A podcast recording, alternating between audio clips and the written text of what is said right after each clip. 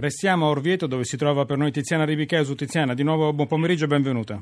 Allora, buon pomeriggio ancora a tutti voi. Eh, io vorrei cominciare con uno dei nostri ospiti. Vi ho detto Anna Maria Menotti, che è membro del Comitato d'Onore dell'Istituto di Storia Risorgimentale di Orvieto, ma anche pronipote di Ciro Menotti. E con lei vorremmo cercare di capire eh, che funzione, che ruolo eh, importante ha avuto Ciro Menotti. Eh, come sapete, l'Italia Unita era è stata poi la realizzazione di un grande sogno, il sogno soprattutto di molti giovani, di molti che hanno dovuto sacrificare la propria vita in virtù, proprio, eh, per, eh, in virtù di questa unità. Uno di questi, che non ha partecipato poi attivamente eh, intorno al 1860 al, a, alla battaglia per l'unità d'Italia, ma che ne è stato in qualche modo il precursore, è stato proprio Ciro Menotti. Perché, signora?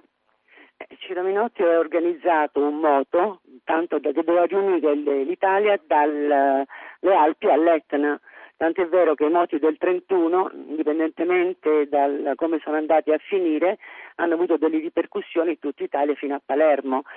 E l'importanza del, di Ciro Menotti, che poi fu condannato alla forca, alla confisca dei beni tutti, e la sua famiglia fu esiliata e praticamente si è sparsa poi su tutto il territorio nazionale e l'idea politica di Ciro Menotti, che l'idea politica praticamente era indipendenza, unione e libertà, che siano il grido appunto dell'Italia rigenerata e lo stendardo dei tre colori, verde, rosso e bianco, sia composto ancora della croce, che così avremmo il trionfo della libertà e della religione. E la bandiera tricolore sul, fu issata da Giuditta Sidoli sul primo territorio veramente italiano che era Modena, eh, quindi fu instata a Modena nel palazzo comunale e quando eh, l'8 febbraio eh, Francesco IV, abbandonata Modena, eh, rese praticamente questa, eh, il territorio il primo tassello libero di un'Italia futura.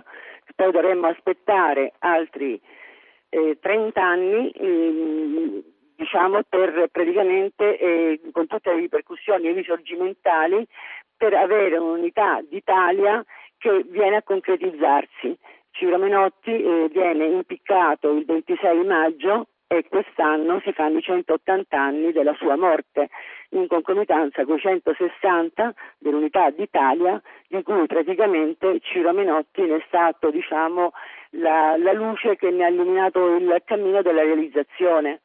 Allora, come avete sentito, era un grande sogno quello dell'Italia Unita e naturalmente molti giovani eh, questo sogno lo hanno coltivato eh, negli anni precedenti. Il racconto della signora Anna Maria Menotti ci riporta al 1831, come lei ci ha spiegato, ci sono voluti altri 30 anni perché questo si concretizzasse e naturalmente artefice di questa unione, come poi noi abbiamo imparato anche a scoprire anche seguendo le varie, eh, eh i vari baobab che hanno ripercorso un po' questo, eh, questo cammino verso l'Italia unita, artefice di tutto questo è stato eh, anche naturalmente eh, Giuseppe Garibaldi, che peraltro di Menotti era un grande eh, certo. ammiratore, tanto che uno dei figli porta il nome proprio di Menotti. E allora, per parlare di Orvieto e, e di Garibaldi e di quella unione, eh, io ehm, saluto Mario Laurini. Eh, Mario Laurini, io ve lo devo dire perché noi siamo alla radio e questo non si vede, ma Mario Laurini è,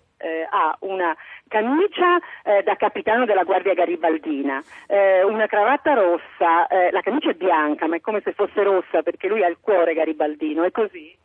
Sì, effettivamente io sono capitano della Guardia Garibaldina alla Rosario di Mentana, nonché delegato per le province di Terni e di Viterbo.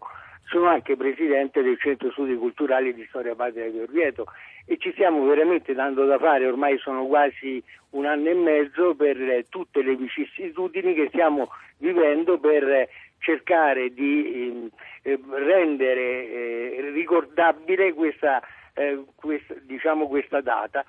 Allora, Orvieto è stata una tappa importante, ne abbiamo detto, per l'Italia centrale, ma soprattutto per l'Italia unita. Perché? Perché ha fatto anche in questo caso un piccolo passo prima dell'unità d'Italia. Sì, la città di Orvieto è stata dagli anni dal Settecento in definitiva abbastanza abbastanza conosciuta no? come patrioti. Poi mh, nel 1948 abbiamo avuto altri patrioti che hanno partecipato alla prima guerra d'indipendenza e poi siamo arrivati addirittura alla seconda con un altissimo numero eh, con personaggi molto importanti nella città di Orvieto, abbiamo superato indenni diciamo in certo senso nella terza guerra d'indipendenza del 66, abbiamo partecipato con molti volontari a Mentana e siamo addirittura poi con i 500 caduti abbiamo versato il nostro sangue per la quarta guerra d'indipendenza e la prima guerra mondiale. Eh, credo che effettivamente eh, tutto questo abbia dato una, eh, notevole, eh, un notevole contributo a quella che è il, i 150 anni dell'Unione Nazionale che stiamo in questo momento ricordando e all'unità nel vero senso della parola.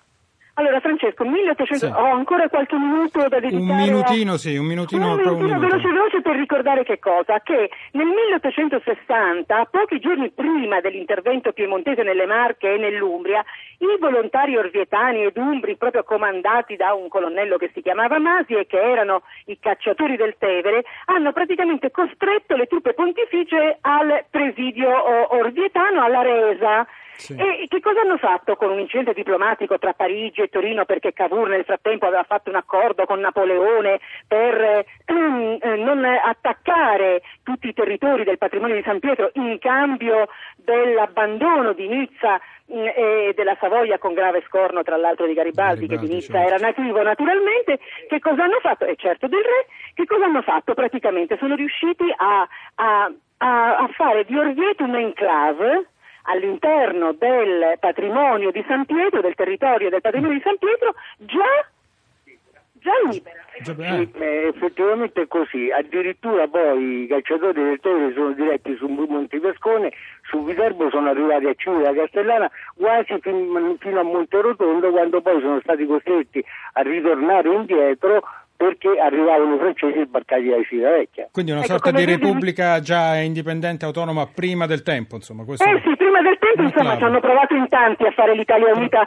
prima del 1861. Però, però, però loro ci sono riusciti, però loro ci sono riusciti. Allora ringrazio Tiziana Ripichesu, vuoi salutare i tuoi ospiti, Tiziana? Allora, io saluto naturalmente, voglio citare per prima il vicepresidente Anna Maria Barbaglia che non ha parlato mai qui con me, ma col cuore era così sì. vicino a noi e vicino naturalmente alle, all'avventura di Garibaldi che poi si è così concretizzata. Anna Maria Menotti del Comitato d'Onore dell'Istituto di Storia Risorgimentale di Orvieto e pronipote di Ciro Menotti, grazie anche al Garibaldino. Eh, Mario Laurini, presidente del Centro Studi Culturali e Storia Patria di Orvieto, ma soprattutto capitano della Guardia Garibaldina, vi ripeto, un vero Garibaldino, anche nel fisico sembra proprio Garibaldi, gli manca solo la barba. Manca solo nessuno, è perfetto. Allora, grazie, grazie Tiziana Ribicaso, i nostri ospiti, torneremo da te tra poco.